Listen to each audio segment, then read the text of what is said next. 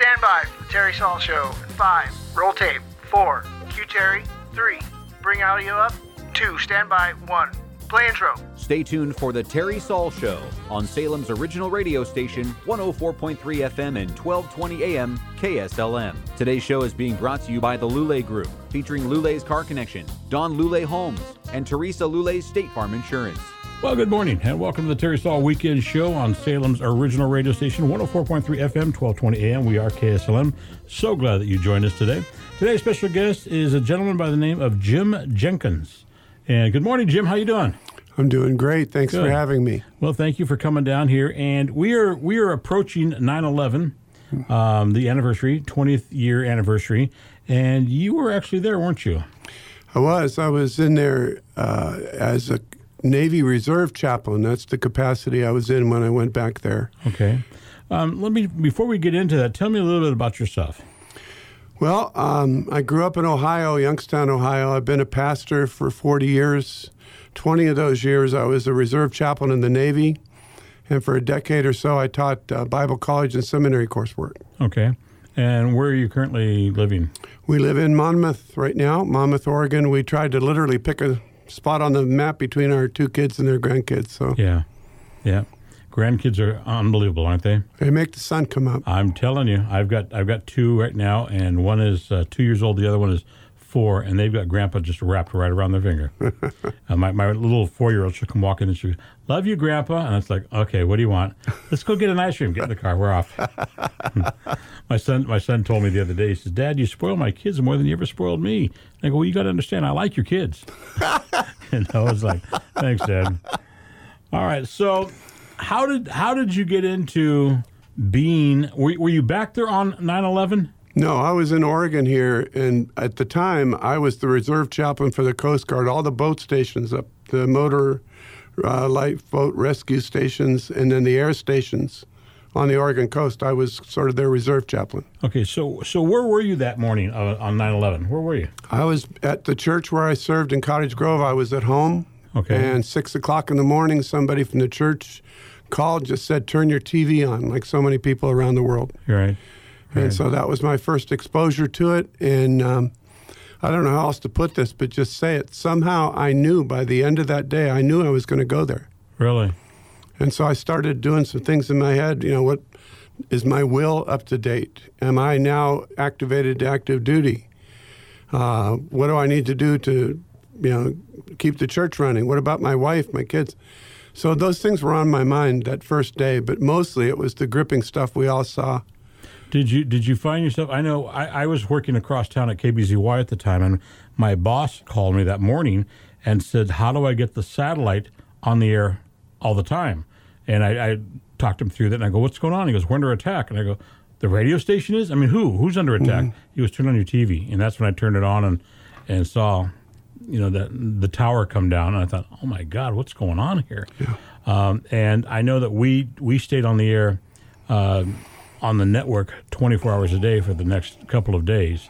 Um, we just turned on the network and let it just run because it was just, it was unbelievable. Um You you said, though, that you knew that you were going back there. Mm-hmm. Why did why did you think that? Well, for one thing, I'm a Christian minister, and I can say that I really do feel the Lord prompts you about certain things. And I was already thinking, and I, I can't explain this any other way than say that I was already beginning to think, if I was there right now, what on earth would I say to the people that I'd be dealing with, the first responders, the family members?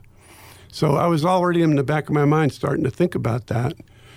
And then uh, that first night, um, I think I mentioned this to you when we first met on the phone the other day. I said the really good broadcasters, especially the sports guys, they know when to stop talking and just, on T V anyway, show like the walk-off home run in the series. They, they don't talk over it. They let the crowd. Well, the announcers that night, whatever network I was watching, did that. At the end of the night, before I finally put my head on the pillow, they showed an aerial shot of all the news helicopters that were circling, taking shots down into the pile. And uh, I heard this sound. It sounded like uh, your smoke alarm when the battery dies. A chirping sound? Chir- chirping sound, okay. And like crickets at night. And I, that, my first thought was, what is that sound? And it took me two days to learn what that was. Every firefighter in their turnout gear wears a thing called a pass alarm. And it's designed to go off and chirp like that when they're trapped. Or when they go down. When they go down, they're not moving around, and when their oxygen's being used. What I was hearing that first night, what we were all hearing, didn't know it yet, were the chirping sounds of three hundred or so firefighters that were buried in that rubble. My my son is a firefighter, and and did he did not know he, that. Yeah, he excuse me. He told me he's, he's now a paramedic, but back then he was a firefighter, and he told me the same thing. He says, "What you're hearing is firefighters down." Yeah. And I says, "Well, Ryan, get to them, get them up."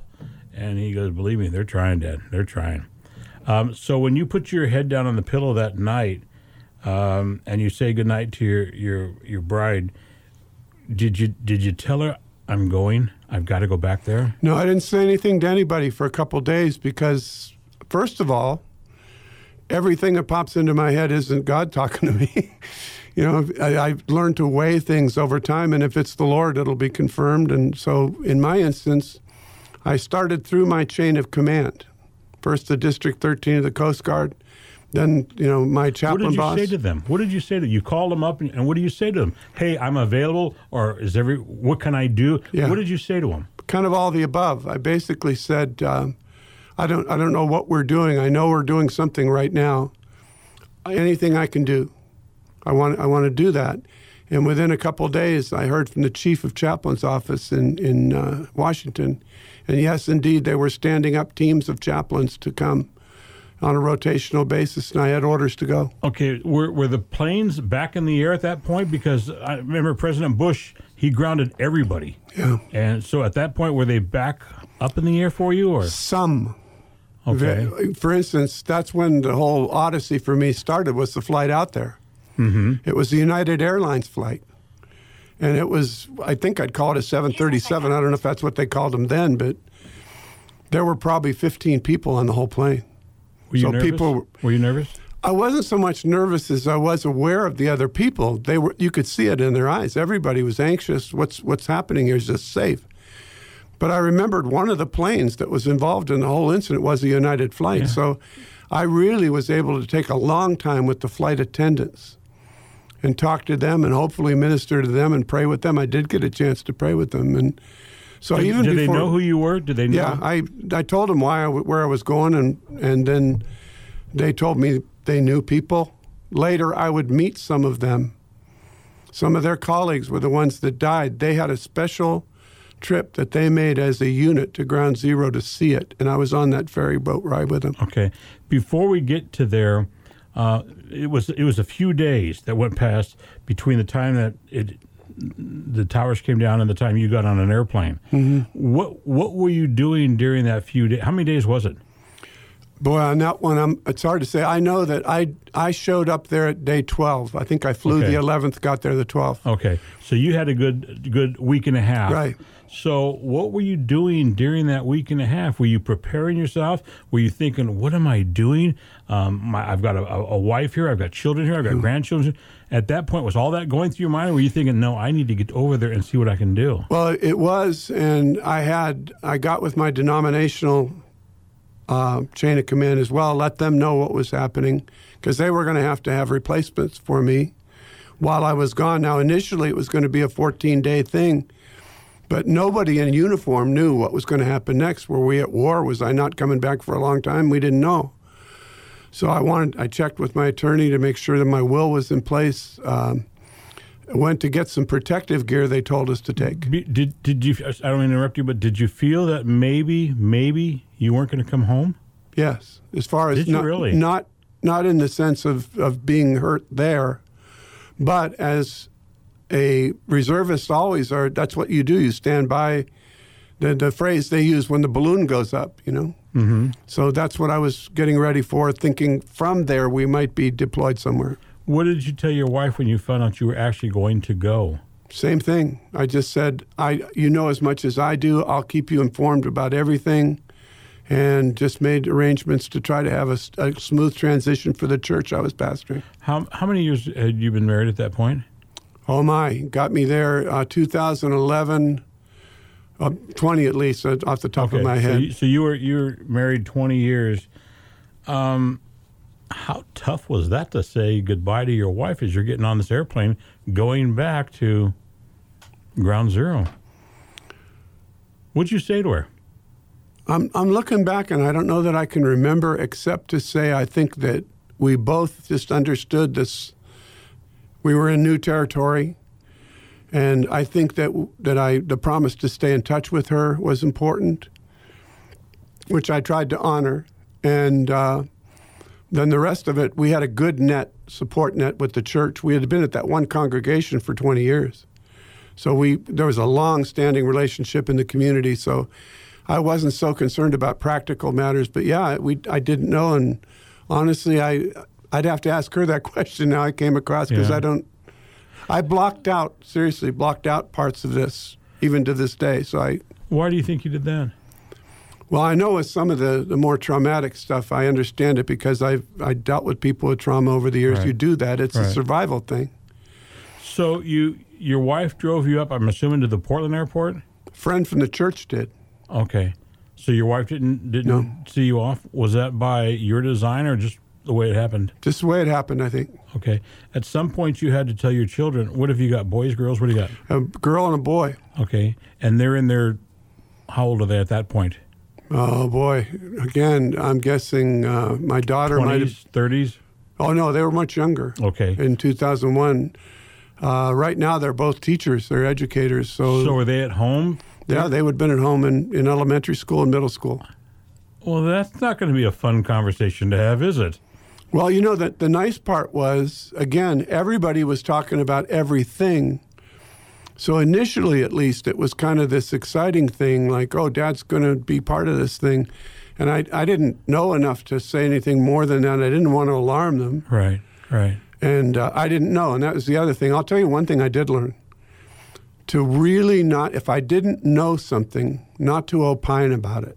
Okay. Because that's when people get in trouble. Right. So at this point, you, you're you're getting on an airplane uh, in Portland, and was it was it nonstop to? I broke it up in Denver, I believe. Okay. And that Denver was... and then to New York City. Okay. So uh, Denver's my old stomping ground, by the way. Ah. Um, so when you're on that plane. And you're sitting there and you're just staring out at the window at these clouds and stuff where you're thinking, what the heck am I doing? What yeah. am I doing? My family is back there and I'm going up there. What am I doing?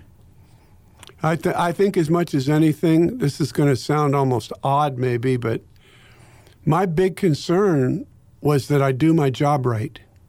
Okay. And that I I I don't you know let it all get to me to where I'm ineffective. Okay. So that was on my mind. All right. Now, how long of a trip? How long was the layover in Denver?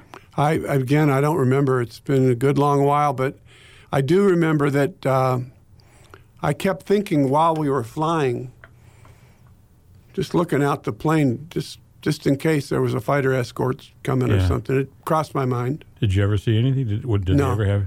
Okay, so... But it, it was very eerie when I got to New York, the whole scene at the airport and okay. the heightened security. This was all brand new. There was sure. no T S A. There was no... And all of a sudden, everybody's, what's going on, you know? All right. We're going to take a, a short break. Um, our guest is Jim Jenkins. Uh, he wrote a book.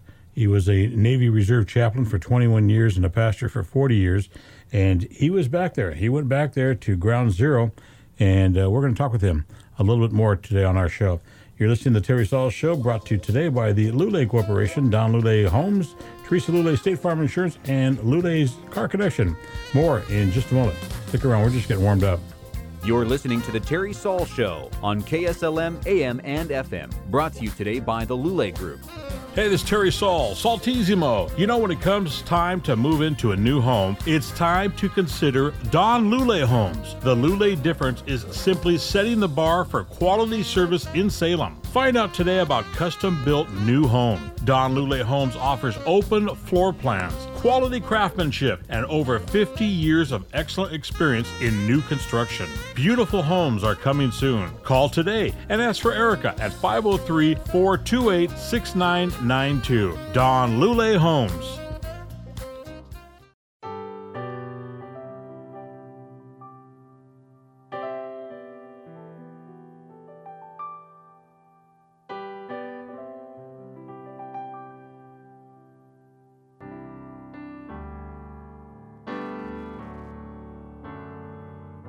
We're back in five, four, Q Terry, two, one, you're on.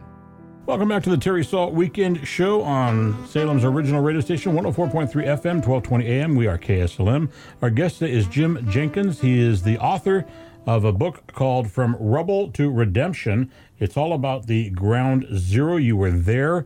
Uh, you, you actually you went back there about day eleven, you said, Jim? Mm-hmm. Okay. Um, when we were last talking there, you were saying that uh, you were on the airplane, United Flight, and there was only about fifteen people on board. Were they all going back there for the same reason? Or was it a special flight that you No, wanted? No idea. Okay. Um, I'm assuming that anybody that was flying that early probably either had a business thing that they couldn't change or it was related. If we were headed, especially the flight from Denver to New York, I'm guessing anybody headed to New York probably was involved in some kind of response to help. Okay. So you arrive in New York City, day or night? At night. And that's significant to me, I think. Why? Well, I rented a car at the airport and then drove to Battery Park, is where we were to meet, in Manhattan, right right there where it was. We stayed on Staten Island. So we had to take the ferry to get over, uh, the Verrazano Bridge, pardon me, to get to where we were going to stay. There was a Coast Guard activity there that we were staying at. But when I got there at night, I, I knew immediately that this is going to be a, a really unusual circumstance because there were National Guard guys with their weapons at the ready in Battery Park patrolling. They ran a mirror under my rental car to check for bombs, checked my orders two or three times before I actually got to go where I was going to go. Was was this strange? This is something we'd never seen before. We never... I no, mean, not, not on not, American not soil. Not in America. No. We never saw this before. Did that intimidate you at all? Were you, uh, were you frightened when you saw that? I wouldn't say frightened, but I thought... You were aware. I'm aware now that uh, we're not in Kansas anymore, Toto. This yeah. is a whole different thing. And this one guardsman came up to me. That on my uniform, I had the, the shoulder epaulets that had the cross on it, so he knew I was a chaplain. And he just came up to me. He was doing his job very professionally, but then he said, "What are you hearing, chaplain? You know anything?" Everybody needed information. Even at day twelve, there were rumors all over the place. And he just wanted to know, you know, is there another bomb? Is there something else going on? Uh, I got that question a lot when I met people because okay. they assumed somehow I was going to know. I didn't. All right. So you get there, you rent your car, you, you go across to where you're going to be housed, I guess. Mm-hmm. Um, did you go to sleep that night? Were you able to sleep that night? I, I'm sure I tried to. I don't remember. There's, there's little pieces of this I just don't remember at all. I don't remember what that place looked like. I don't know if I had a roommate or whether I was in a room by myself. I don't remember any of that. Really? I was locked on to the next thing, and the next thing was the next day to get all the numerous I D badges you needed to even be near there. We had to go through all these security things. Then... Where was that done at? Right there at your... your... Near Ground Zero somewhere. I, I don't okay. remember. So you, you, you get in your rental car and you start making your way towards Ground Zero? No, that, they... the next day when I was... I didn't mean to interrupt you. We're on Staten Island at the place we were staying. We had a twelve-passenger van that moved our chaplains for our, our whole... assignment everywhere. Okay. We had a driver who was a Coast Guard reservist that was called active duty. He got us three hours a day at the pile itself. Okay. With the people that were at this point looking for bodies. They didn't expect to find anybody. Okay. So when when you got to Ground Zero, obviously you, you couldn't get right up there. You, you they parked a distance away and you had to hoof it. Okay. And there were security checkpoints everywhere. Really? Okay. What was what was the one thing that just came out right off the bat like, oh my gosh, this this can't be happening? Or was it the sight that you saw? Was it the smells you smelled? What What is it that you saw or felt? Well, the smells already sounded uh, or smelled, pardon me, like a, um, I used to be kind of the de facto chaplain to the cops and paramedics down in Cottage Grove. I got to know a lot of them. Many of them came to the church. Right. So I had gone to a couple of scenes where there was a fire, and that smell of building materials that had burned, the wet smell of ash and all that. It was like that. But the, the thing that I thought of, I, I kept thinking of something from Sherlock Holmes or something from one of the Sherlock Holmes book where Holmes turns to Watson and he said, "Watson, I detect the presence of an absence." And I just was aware there's a big hole in Manhattan. There's something that used to be there that isn't there anymore. So when we walked up to it, I did go weak in my knees for a second because I didn't, I, I had no idea the scope of it. As far as your eye could see, it was rubble. It just was, it was still smoking. Periodically there would be... eleven days later, it was still smoking? Well, it, it burned, parts of it burned for months because it was a one hundred ten story building right. that was underneath us, and they would hit air pockets, and every now and then a flume of fire would shoot up. It, it, and then the smell, the, the smell was somewhere like uh, damp, musty, ashy, but then there there were other smells, and I don't know, I don't know how much of that could have been human remains. I know I was aware... With my boots, I was certainly aware that there might have been human remains on my boots. Did they did they find any um, any people alive while you were there? No. And how long were you there? Uh, Twelve days. Okay. So, what that first day you get there and you're and you're smelling the smell, you're seeing the rubble. What was your job? What did you do that first day? Well, we got oriented first of all. The chaplain, the, there's a turnover when they the new guy comes in. So we got the orientation, and I remember they, they told me, said, told all of us, if you hear one long blast, shut up, don't move. They might have found something. If you hear two long blasts, run, because that means some of these other buildings that have all been compromised are going to come down, or the pile itself might collapse where we were. So that was our orientation. Then, the, did you ever hear any well, blasts? Yeah, the the first one numerous times. Then you would see them climb the pile with a little stretcher. They would be a, some very few intact whole bodies, but they would wrap the remains in a flag. They'd come down the hill. Everybody'd form up and salute. They'd put it in a hearse, take it to the medical examiner. How did you hold yourself together? Well, I would I would love to take credit and say that I, I did something. I, did, I don't think I did. I think I was helped to hold it together. Yeah. Because I really did feel like I had my game face on and I was able to do what I needed to do. All right. We need to take a break. Our guest is uh, Jim Jenkins from the, uh, uh, he's the author of From Rubble to Redemption, uh, the story of nine eleven. And uh, we're going to talk with Jim a little bit more when we come back.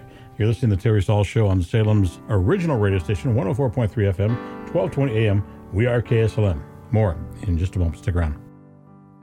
You're listening to The Terry Saul Show on K S L M A M and F M, brought to you today by the Luley Group.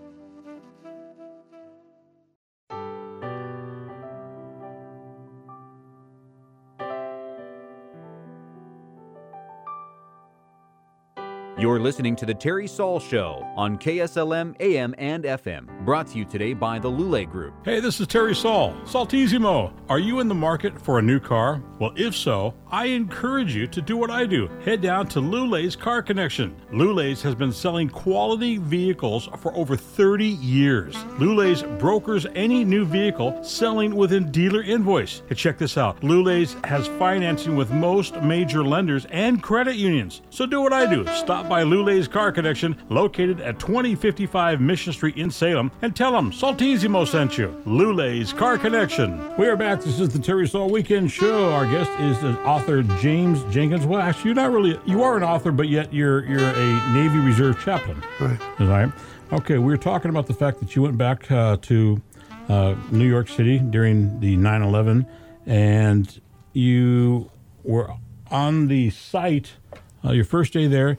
Um, finish. Tell me some of the stories about that. Did did did you actually hear those those um, horns sound where you yeah. had to stop what you were doing? Yeah. How nerve wracking was that? Because you know that that means that they could be finding somebody. Yeah. Well, what what was really uh, unique, I think, was these sort of ad hoc rituals just developed. People started to do things, and, and they would just form up and salute and show honor to. When they did find a body part, they would bring it down the pile. And if this, particularly if it was a firefighter, it would be wrapped in an American flag. People would form up in ranks and salute when they brought it down from the pile and put it into the hearse. How and, tough was that? Well, I'll tell you, it gave me all the respect in the world. I always did respect first responders, but the people I met there were unbelievable. I could take weeks to tell you stories about the people I yeah. met. It's just magnificent. Was it, was it quiet? When when you when you're all doing what you're doing at the Ground Zero, was it quiet, or was there a lot of uh, yelling back and forth, telling people what to do, or what, what were you hearing? As, as they were doing their work, it was loud. Okay. Big, heavy equipment. Uh, they were big. Every day I was there, they brought more big equipment in, giant cranes, uh, grappling machines, excavators, bucket trucks. I don't even know what to call them all. But, um, yeah, and the ground would move when when they moved. These machines were so big, and it was mushy underneath your boots because it was all this, it was a little bit of everything. It was burned right. materials. Right. It was probably some aerosolized jet fuel from the planes, and I don't know. Were you were you concerned at all about what you were breathing? Not at the time, but I certainly learned later. Um, what did you learn? Well, I have uh, some scarring in my nasal passages. Um, I have a precancerous condition in my esophagus. Because there were so many carcinogens in all that building material. Um, to be fair, I mean, I, I was upset at the time, but to be fair, it was like this situation we're in right now in Afghanistan. It's chaotic, fog of war, people say all kinds of things. The E P A chief came down to Manhattan and made a very public announcement, the air is fine, don't worry about it. But it wasn't. It wasn't fine. There are mm. people that I worked with probably or are dead by cancer now. They screen me for it every year. Thank thank the Lord I don't, I haven't had that to deal yeah. with. Did you did you see any of the uh, any of the dignitaries? Uh, I know the president was there. Rudy Giuliani was there. Um, did you did you happen to? Yeah, interestingly enough, in a two-day period, it was a, kind of in the middle of it. They started taking family members. The city offered to do this for the families. Remember, they didn't have bodies to bury. They didn't have traditional funerals. I mean, they they wouldn't have the wake, and and many of these these, these folks had strong beliefs that. I remember one lady from uh, her husband was with Cantor Fitzgerald.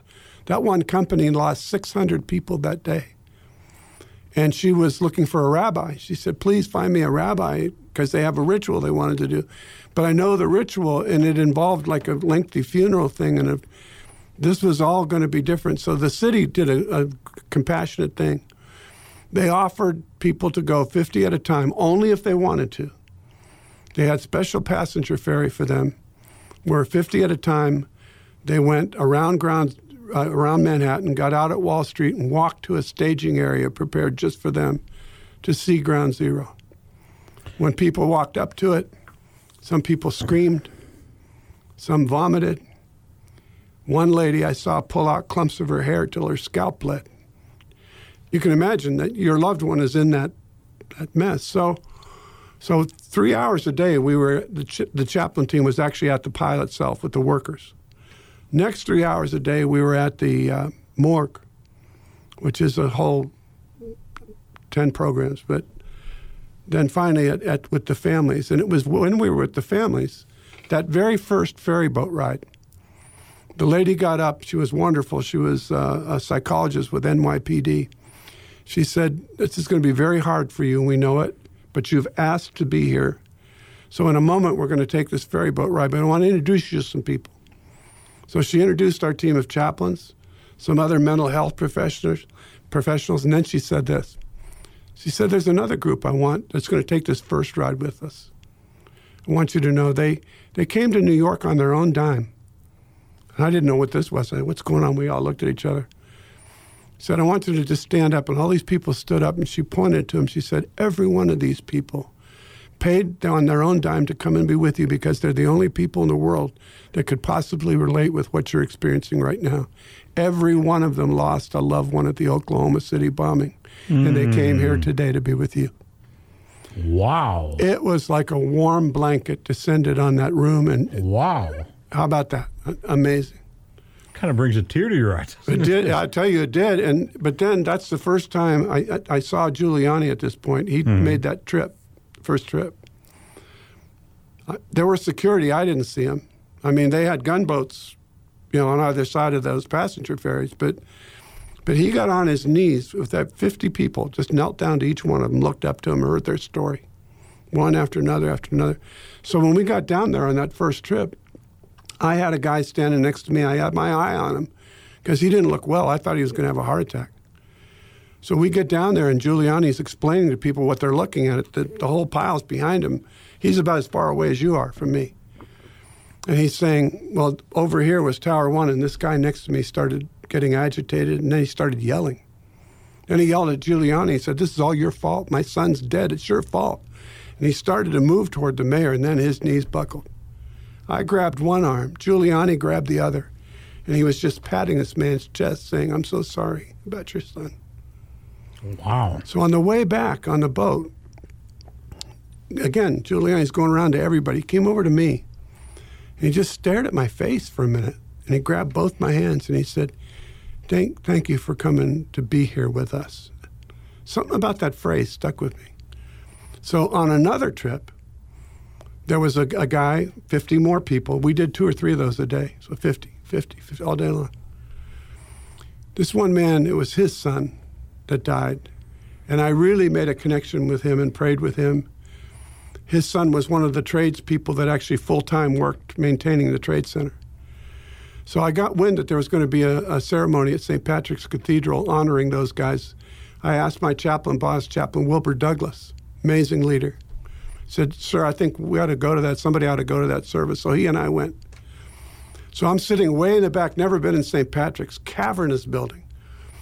And you could hear them coming, the drums and the bagpipes. And they, they opened up those forty thousand, I think it's forty thousand pound bronze doors. And they came in with the banners and the cardinal and the procession. And all these people came in, and I'm assuming family members were there. So during communion, I'm looking at Chaplain Douglas, the little tiny people in the front. I thought, how are they going to serve communion to all these people? They were doing it, but the ushers were being very forceful, leading people. One guy pushed through the crowd. He started down our aisle. He came all the way back, and then he got closer and got near where we were. I was on the aisle. He came up to me. It was that guy from the ferry. He came up and put his hands on my face. He said, I knew you'd come. Chaplain Douglas is looking at me like, what? So the last thing that happened was a day or so later with the Family Center, celebrities like Reggie Jackson, the baseball player, show business people showed up just to come and be with people. So one day I'm talking to a lady about a serious thing. Elton John came by. And I don't know why I did it. I just blurred. I said, hey. And he turned around. I said, thanks for coming down here to be with these people. I know you're trying to help. He came over, put his hands on my face again, stared at me. I thought, what is this? And later, when I got back and had a lot of time to reflect on it and looked in the Bible, you see instances in the Bible when somebody behaves graciously to somebody, they actually describe it. It's like seeing the face of God, how you've treated me. Hmm. And so the face of God was very present in that pile of rubble. Not, not me, not just me, not merely me. Face of God was all over the place ministering to people. Wow. When you say um, you would you would spend three hours at the morgue, what are you doing there? With the forensic workers. They had a plywood doing wall. Doing what? They were they, they had a plywood wall where they hid refrigerator trucks like a Safeway truck with frozen parcels of human beings. The workers would go like a MASH hospital. If you've ever seen MASH, it looked like that. Right. Attached to the medical examiner's office. They would come, and they were doing forensic exams to try to find out, is it male or female, any identifying thing, D N A. I don't know how much D N A they did back then, but it was like we're trying to identify people. That's where the smell was so bad. Out of your out of your twelve days that you spent there, twelve days, is that what you said? Yeah. What was the hardest thing for you to do? What was the most difficult thing for you to do that you, okay. It's what I didn't do. Every instinct I had as a local pastor, if something horrible like this happened, I would be with that family for days. I had to hear the story, pray with somebody for a moment, and go on to the next person, and the next person, and the next fifty. And that was something that you, you weren't accustomed to doing that. It was totally in, counterintuitive what you... to what I, I thought I should do as a pastor, but right. That wasn't my role. My role was to facilitate as much as I could in the moment. And I had some amazing moments. I'm thankful for that. How many how many pastors were there? Oh, my. I, Hundreds? I, I would say in probably the, in the Navy team that I was with, there were twelve at a time. But there were Army people there. There were Sal- uh, Salvation Army right. presence. Uh, churches sent chaplains who had been trained in critical incidents. So yes, there were hundreds. I just didn't, I only met a handful of them because we were all involved in certain parts right. of it. We need to take a, a break, Jim. Uh, when we come back, uh, you have a book out, and we're going to talk a little bit about that. You're listening to The Terry Saul Show with my special guest, Jim Jenkins, who is a Navy Reserve chaplain for twenty-one years and a pastor for over forty years. You're listening to The Terry Saul Show on one oh four point three F M, twelve twenty A M. We are K S L M. Back in a moment. You're listening to The Terry Saul Show on K S L M, A M, and F M. Brought to you today by the Luley Group.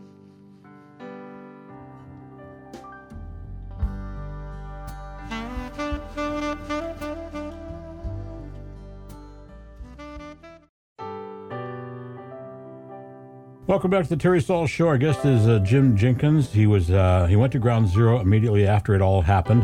Did you ever lose it when you were back there? Came close. Um, about halfway through my time, especially as we started to take family members to see it. That was pretty intense. And one day I was talking to a lady, and she didn't speak English, and she was trying to tell me something, and I was gesturing to her. I put my hand over my heart, and then I folded my hands and to let her know I'd pray for her. So I prayed for her, and, and she was comforted by that, I think, and walked away. But I just started feeling wobbly then, like, I'm going to start blubbing, and that's not going to serve anybody. So I got as far away as I could from this giant pier building, huge building. Nobody around me. I sat on the concrete floor, just put my head down, started breathing, saying, okay, get, get a grip here, praying. Do you ever get that feeling somebody's watching you? Absolutely. So I'm thinking, somebody, there's nobody here. So I look up, and there's this German shepherd staring at me.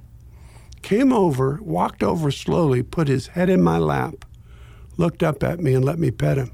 And the dam broke. I just had a good cry for about five, ten minutes. It was so cathartic. It was so healing. So I looked up at the lady, and I said, what's what's the dog's name? And, and she said, she th- I thought she said Bruno. I said, well, thank you so much. Never even thought to ask her her name. So I started tickling Bruno's ears a little bit, got back into the fray, and finished my time in New York. Two years later, I'm back in Cottage Grove. Uh, a lady from our church, their daughter was in the pediatric unit at Sacred Heart, and would I go up and see her? Of course. And about that time is when I started having some P T S D kind of symptoms. And so I went there and saw the little girl. She was going to have a good outcome. I felt good about that, visited with her, prayed with her, come out in the hallway. There's a German shepherd sitting in the hallway, and I thought, oh, you know, it reminds me of that dog Bruno. And I don't even know if I said his name, but I think I said Bruno, and the dog came over to me. And I looked at the lady, and I said, Ground Zero, were you at? She said, we we were at Ground. It was the same dog. Wow. Wow. I was so overwhelmed. I still didn't get this lady's name. And then I thought, my, in my head, I'm thinking, I'm going to get online tonight. Bruno and Ground Zero. There's got to be stories about right. this dog, right? right? Couldn't find anything. And I, I never even thought to try to connect with the lady. So all these years went by. seventeen years later, right before this pandemic, my sister was dying back in Florida, and I was going to go to be back there with her, and I had mm-hmm. to pick, get some stuff for the trip. So instead of coming to Salem here, which was much closer, I decided to go up to McMinnville, get out in the country, clear my head. Sure. So I go to the store, come out, there's a Starbucks there. And uh, I walked in, there was a lady sitting outside with a, the canopy that they sit under. She had a smaller German shepherd, and by the way, I knew Bruno would not have still been alive. Right, right. right. I was going to say something to her, like I always do ever since then. I'm obnoxious with people's pets. I did it in your hallway coming in here with Lucy. I even remember right. her name. So I I didn't. Got my coffee. I came out. I couldn't help myself. I went over and I said, can I say hi to your dog? She let me pet the dog. And I started telling her about Ground Zero and the dogs and what they did, how amazing it was. Started telling her about Bruno. She let me go on for about a minute. And she said, no, no, you got that wrong. I said, what do you mean I got it wrong? I've never met you. No, that dog's name wasn't Bruno. It's Uno. I said, do you know that dog? She said, I bred my dog with Uno. This is his. Oh, no. Really? This time I had the horse sense. Give me that lady's name and number. I did reconnect with her during the pandemic. Her husband had just passed away. Yeah. Her name's Pat Gartman. Guess where she lived? Cottage Grove, Oregon, where kidding? I was pastoring. She was there the whole time. Wow. We just did an interview together a couple weeks ago down in Cottage Grove on the radio and told the story of Uno. That is amazing. That is amazing. We only have about uh, four and a half minutes left here, and I have a couple more things I wanted to get into. Um, you, you briefly touched on it. What What are some of the effects that have happened to you since then? I mean, you're twenty years out now. What What do you still, what bothers you? Well, my sleep patterns have always been erratic, even before then. But now I, I don't. I just have to be exhausted to fall asleep. I won't sleep. I take some stuff to help me sleep. But, and I'm I'm hyper aware sometimes of sounds. Like, I'll startle at something nobody else startles at. I uh, I have the voice. You can hear my voice. This is good today. Some days it's really croaky. Um, and and I just the smell of death is a trigger for me. If I if I walk past a critter in the woods that's dead, I I'll, I'll remember all this. And other things I don't remember at all. I have all I don't remember uh, blocks of time on either end of it, but I remember the time I was there. Wow. Would you go back again if you had to do it all over again? Yeah. Yeah, I would. Because I was thinking that, you know, everybody that serves the Lord in any kind of capacity in ministry, you you You really want, like people are in the military, they, they want to be engaged to do what they were trained to do. Sure. And in my instance, I'd been given so much and so much grace extended to me in my life. I wanted to to do that. And if I would do it again, I, I would. I wouldn't be very good at it. I'd be old and creaky now, but yeah. I'd try it. You have a book, uh, From Rubble to Redemption, uh, a Ground Zero, uh, a book about Ground Zero. Well, why did you decide to write a book? Make sure people remember it. That might sound odd, but in twenty years, people's memories already being uh, extinguished or narratives being placed over that. And I wanted to make sure that the facts that I visibly, I eyeballed myself to tell the story. And the other thing is the, the title, Rubble to Redemption. Everybody's got rubble. People listening to us right now. Maybe it's a divorce. Maybe they lost their job. Maybe they got the diagnosis it's a tumor. I can testify to them and tell the truth that I saw the Lord in the biggest debris field in American history, rubble everywhere, meet people's needs, and he'll do it again. All right. If people want to get a hold of this book, I can't wait to read it tonight. Um, what's the best way to do it? It's on Amazon and on Kindle. And then I have a website. Uh, it's called Jude three fellowship dot com. That's J U D E. And yeah, it's the book three. Of the Bible, Jude, verse three, but it's just Jude three, the number three, fellowship dot com. And uh, I have a blog that I write that will touch on topics with this, and eventually we will have it, uh, the books available on it too. Okay. Would you do me a favor? Would you come back? Um, I have about a thousand more questions I'd like to chat with you about, um, and I think it's, this is interesting. I, I can't wait to read this book. Uh, would you come back and uh, let's do this again? I'd love to do that. Okay. And if uh, people want to get a hold of you, is there a phone number? Don't give out your personal phone number. Is there a number they can contact you at? Or I think that Jim at Jude three fellowship is, is the probably best the, the best way. Okay. Because I don't have another phone number other than my home phone. Okay. That's probably not the best to do. No, that. Not really. All right. We have less than a minute left to go. Is there uh, any final thoughts? How, yeah. was, how was the flight home? Well, the, the final thought, if I can hop on it, is uh, Staten Island Ferry. Yeah. One night I was taking the Staten Island Ferry to try and connect with my family. Guy came up to me that in another situation I would have been afraid of, looked like a gangbanger. Came up to me and said, "You down there, man?" I said, "Yeah." He said, "I'm scared." I said, "What's your name?" He said, "Cleveland." I said, "Cleveland, I'm a little scared too. You want to pray?" We knelt down on the deck of the Staten Island Ferry and prayed. And when we said amen, there were twenty or thirty people around us in a circle. This is a time like that. People need to get together and pray about what's going on. That's amazing. That's amazing. Have you been back to, to New York since then? No. Will you go back? I think so. Not not right now and not this anniversary. I right. guarantee you I wouldn't be in New York on this one. But why? I I think we're vulnerable. I think so too. I think we're extremely vulnerable right now. Yeah. All right. Jim, thank you, my friend. Thank you. It's really good to meet you, and thank you for having me.